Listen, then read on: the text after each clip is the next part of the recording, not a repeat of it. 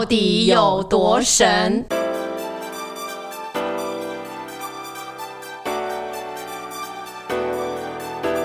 到底有多神？是由世界宗教博物馆录制的 Podcast 节目，带你用声音来体验博物馆。大家好，欢迎聆听《到底有多神》，我是节目主持人王以宁。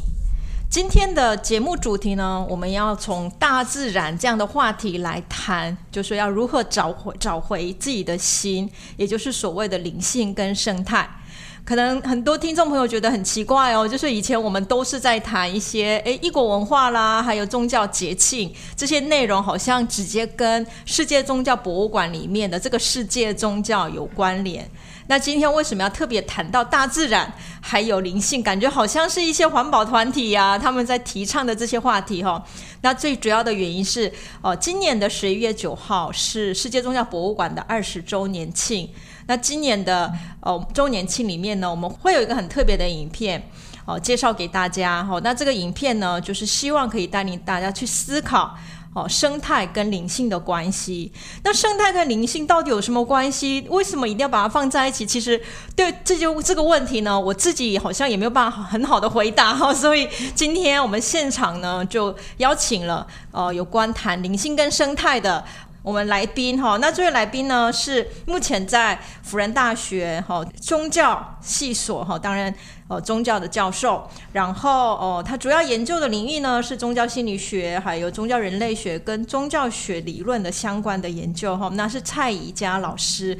那宜佳老师呢，因为他长期也跟一些跟生态相关的一个实践生态生活的人啊一起。呃，应该说是田野嘛，就是参与他们的活动哈，然后哦做了很多的一些个人的研究的观察哈，所以今天呢，我们就请宜家老师上我们的节目来跟我们聊一聊。现代人呢都很想要去接近大自然，然后从大自然当中找回一些疗愈的力量，哦让自己的生活可以过得更好。那这样的寻找大自然疗愈力量的方式，到底要怎么样才是我们所谈的所谓的？回到灵性，还是还是我们做的方式，只是一种心理安慰，有可能哈。所以今天我们就来。哦，聊一下这样的主题哈。那首先呢，我们先欢迎今天的来宾，宜家老师。老师好，好，以宁好，呃，各位听众朋友，大家好。好，那老师刚刚我有谈到哈，就说很多人喜欢大自然，对不对？甚至我身边现在有一半以上的朋友问他们周末在做什么，他们都说去露营。哎，是对。那这样的一个风气，好像这几年是很热门的哈。那这种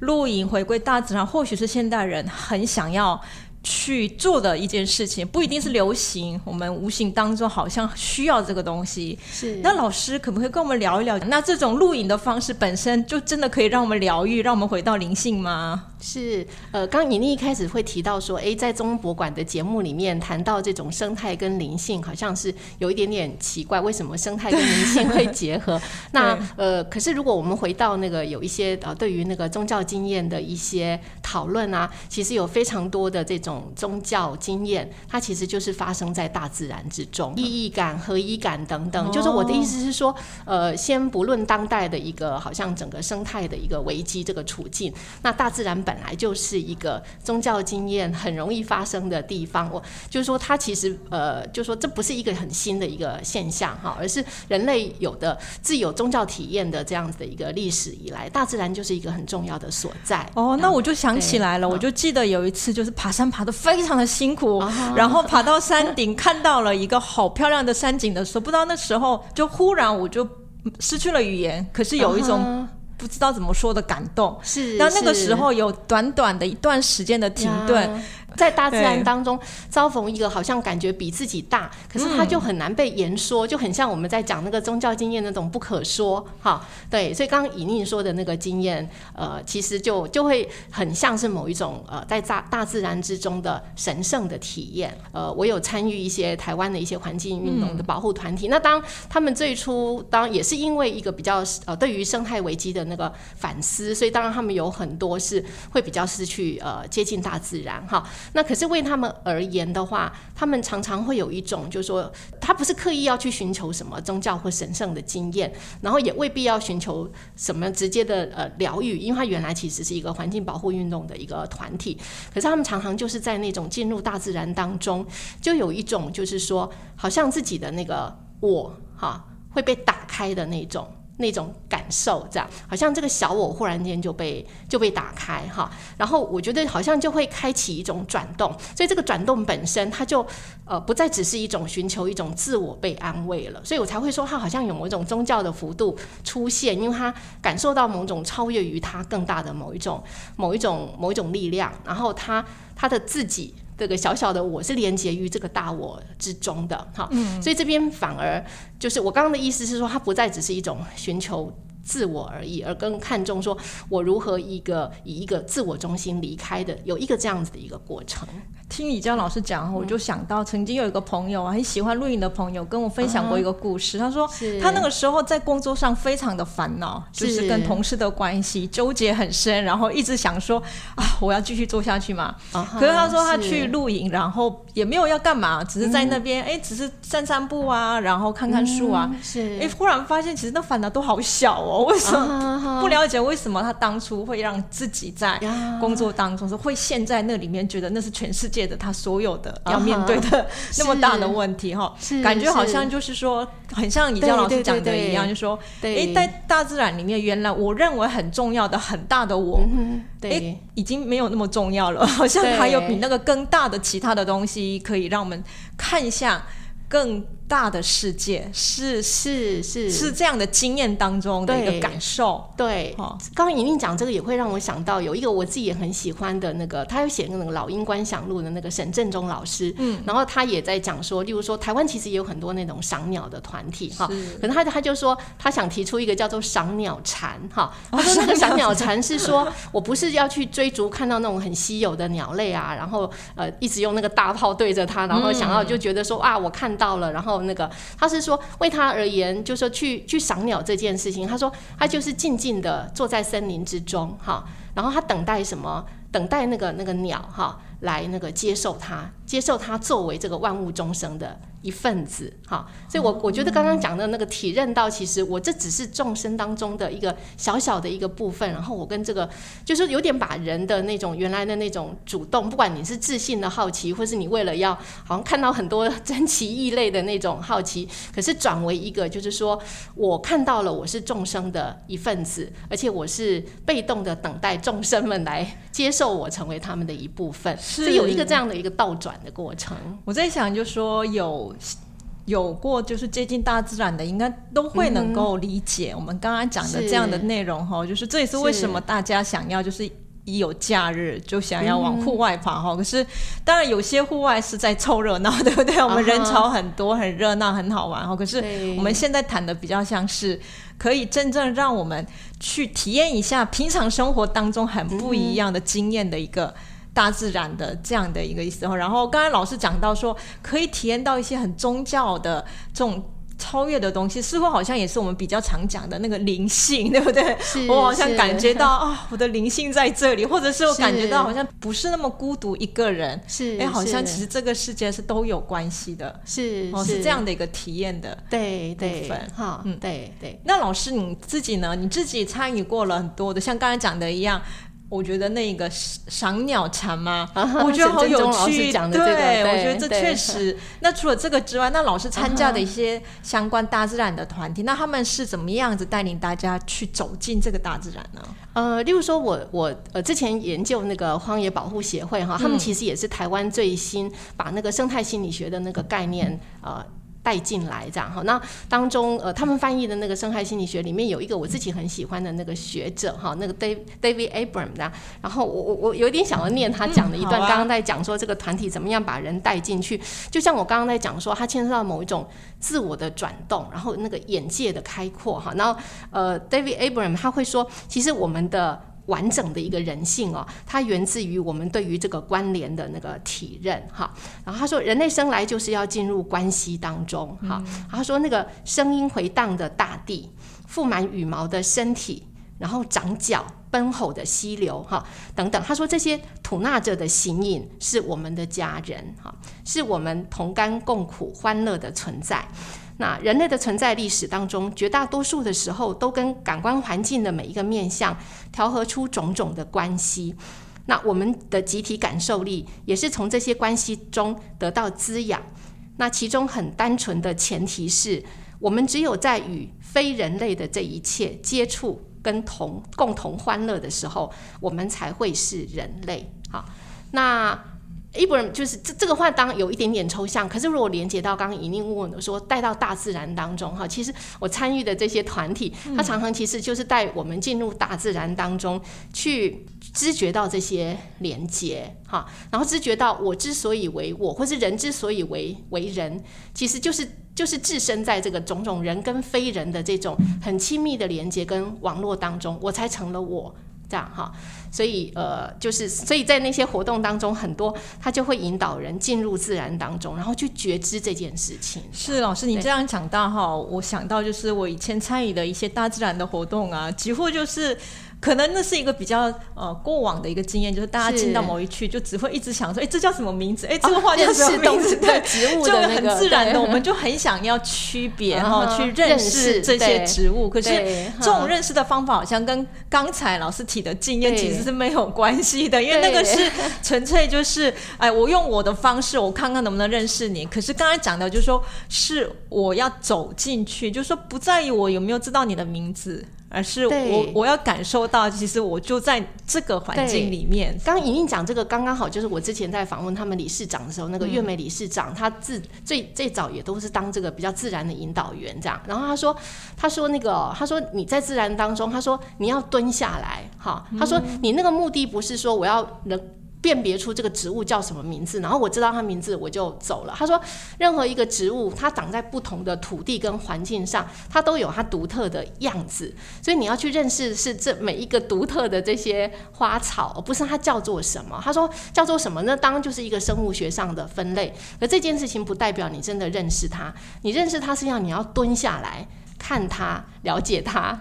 认识他，跟他做朋友，好，所以他说，当他们在做这种比较自然的导引的那个的时候，其实就比较像解说员。他说，解说员其实不是只是叫你在脑袋上会背这些很多植物的名称。他说，这个不算是真正的认识在你眼前的独特的这个这个这个植物。是，而且如果是蹲下了，我们看的时候，有可能很多我们眼前看到就是叫做杂草，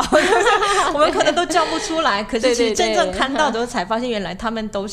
生命，他们都在大自然里面。的生命，对，然后他们就在一个很特殊的环境，用自己的方式去成长。是是，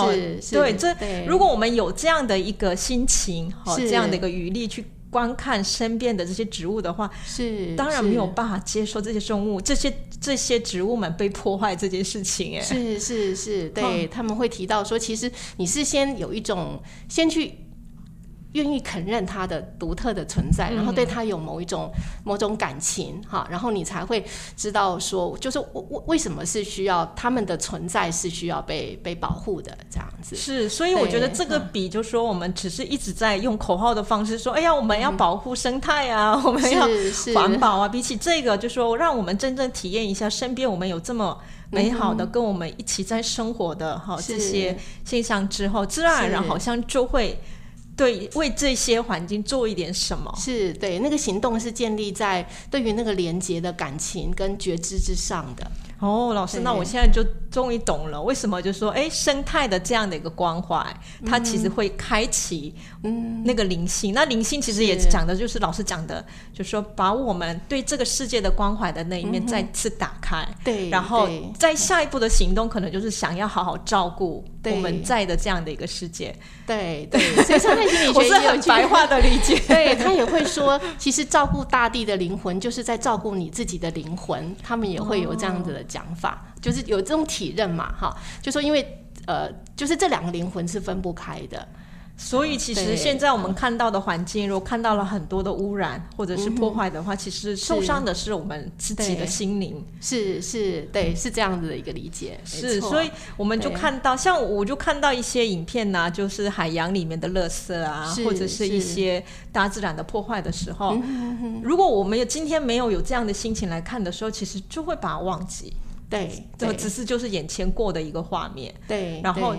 我知道就这样啊，可是我是还是持持续用我的方式在过生活，并没有想要改变什么。有时候也会觉得说，哎，我记得改变真的可以带来什么样的不一样吗？我就是这么小小的一份子。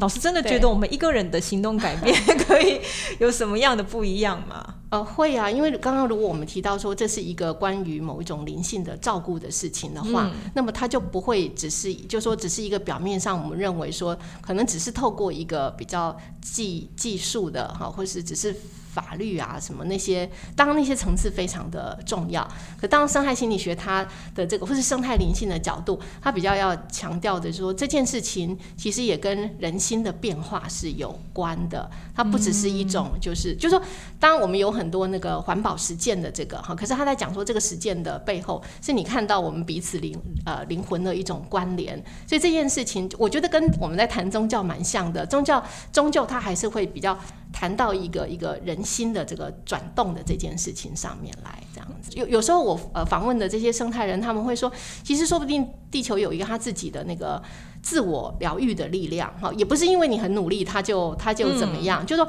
意思不是说只是因为我们都可以去救地球，他们反而不见得会用那个救地球。就我刚刚分享那个观点，反而比较像在救自己的心灵呢，就是对对，他说地球他也许有他自己的那个自己的力量啊，也不是你你你以为你很厉害，你要去救他或者什么，可是呃，我们可以去工作的地方其实是自己。当代这种过于高度的文明工业化的社会。其实是让人的心灵越来越来越狭隘，或者说只看得到比较以人出发的种种的那个价值观。所以刚刚会提到说，这种比较谈到这种生态灵性的，其实都是牵涉到那种呃，就是从自我中心走出来。那当如果从生态学，他就会说比较离开那种人类中心主义，哈，就比较会用这种讲法这样子。就是我会听到很多人参观我们博物馆的时候啊，有时候其实他们。也不太讲得出来说，到底我们博物馆里面他体验到了什么？可是他会觉得说，哎，我不知道哎，我看完之后就有一种感动，是，可是那个感动他没有办法马上表达出来，是是。那后来慢慢慢慢，我们去收集这些观众们的回应的时候，我们就觉得说，哎，好像这就是一种在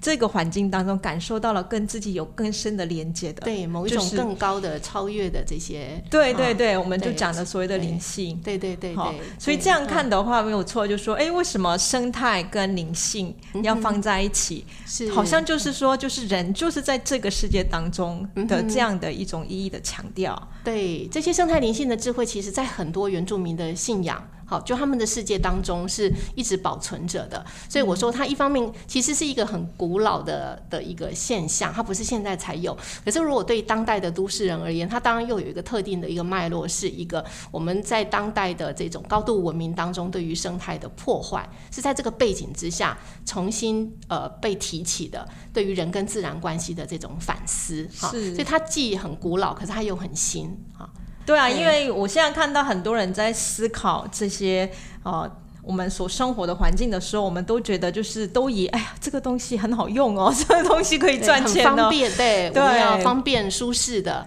那这整个都是在比较服务人人为中心的这种生活方式。对啊。那除了这个之外，老师，你觉得如果像我们现在都很忙嘛，对不对？那接近大自然或者要走进生态，当然，我觉得用这种心情接近公园里面的小草，也可以是一种我们去体验的一个方式。可是除了这个之外，如果说老师对现代人的如何就是要把我们的心找回来这件事情。我刚刚在讲说，我们有一个脉络，就是都市的生活嘛。那都市生活的确是一个，就是说，呃，很多大自然已经整个很大大的被排除。掉的，可是我那时候就想说，可是我们还是有天空，我们还是有那个土地，哈，就是我们每对，就是我们当然还是在一个天空，就天空是我们到目前为止还没有被 被我们人类夺走的，当然也也有一些那个，可是我的意思说，尽管在都市这样的一个呃，已经都不太有自然踪迹的所在，那我们仍然还是有一些他们，好，所以刚刚你尹宁在讲说，我们身边的这样一个自然啊，花草啊，哈。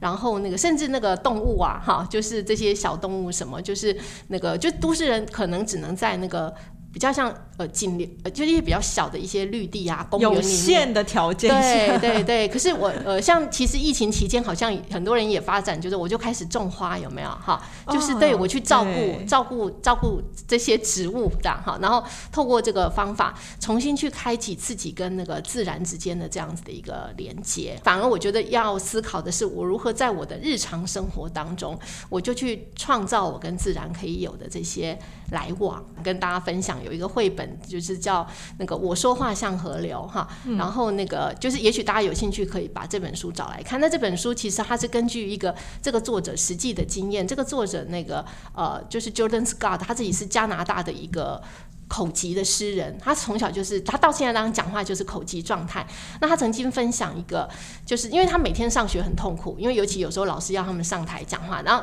在欧美那个文化其实非常看重小孩表达的能力的，所以他那个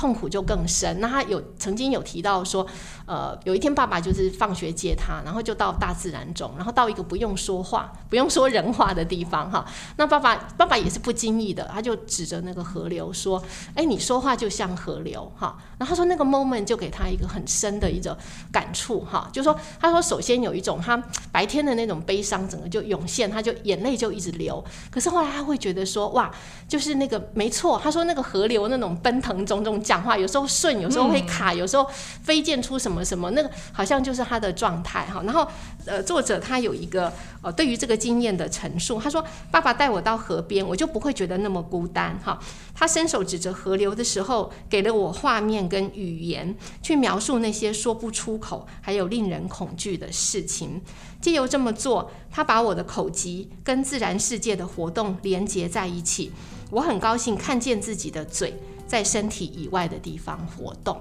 哈，那我一直很喜欢这个故事。它因为它一方面有一个经验基础哈，然后二方面它是会他会提到说，其实大自然言说出，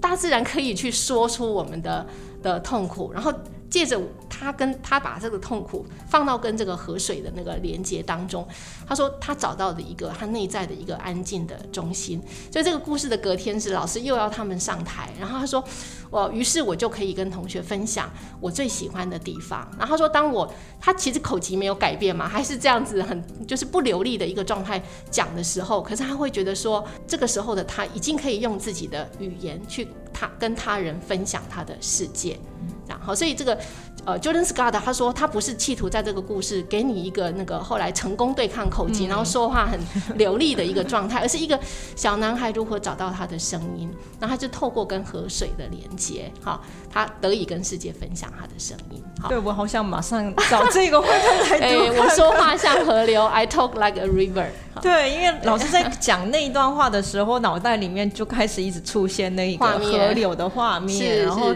说不出的一种温暖在里面。是这个对会者也是一个很棒的那个 illustrator 哈。一开始已经在讲说生态灵性很难讲，可是它其实又是可以是很具体的。对，对然后就在身在我们身边的。对对对对对对，只要那个觉知被打开，是 那今天非常谢谢宜家老师哈，到我们的节目呢，用这么的呃这么有趣的方式，用故事，用大自然的一些经验哈，跟我们分享有关灵性跟生态的主题哈。那希望之后呢，我们有更多的机会可以把哦属于这种就说哎，不只是直接讲宗教。而是跟我们的生命有关的议题呢，再跟大家分享。是好，那谢谢宜教老师，好，谢谢尹宁，谢谢大家，谢谢大，家，拜拜，拜拜。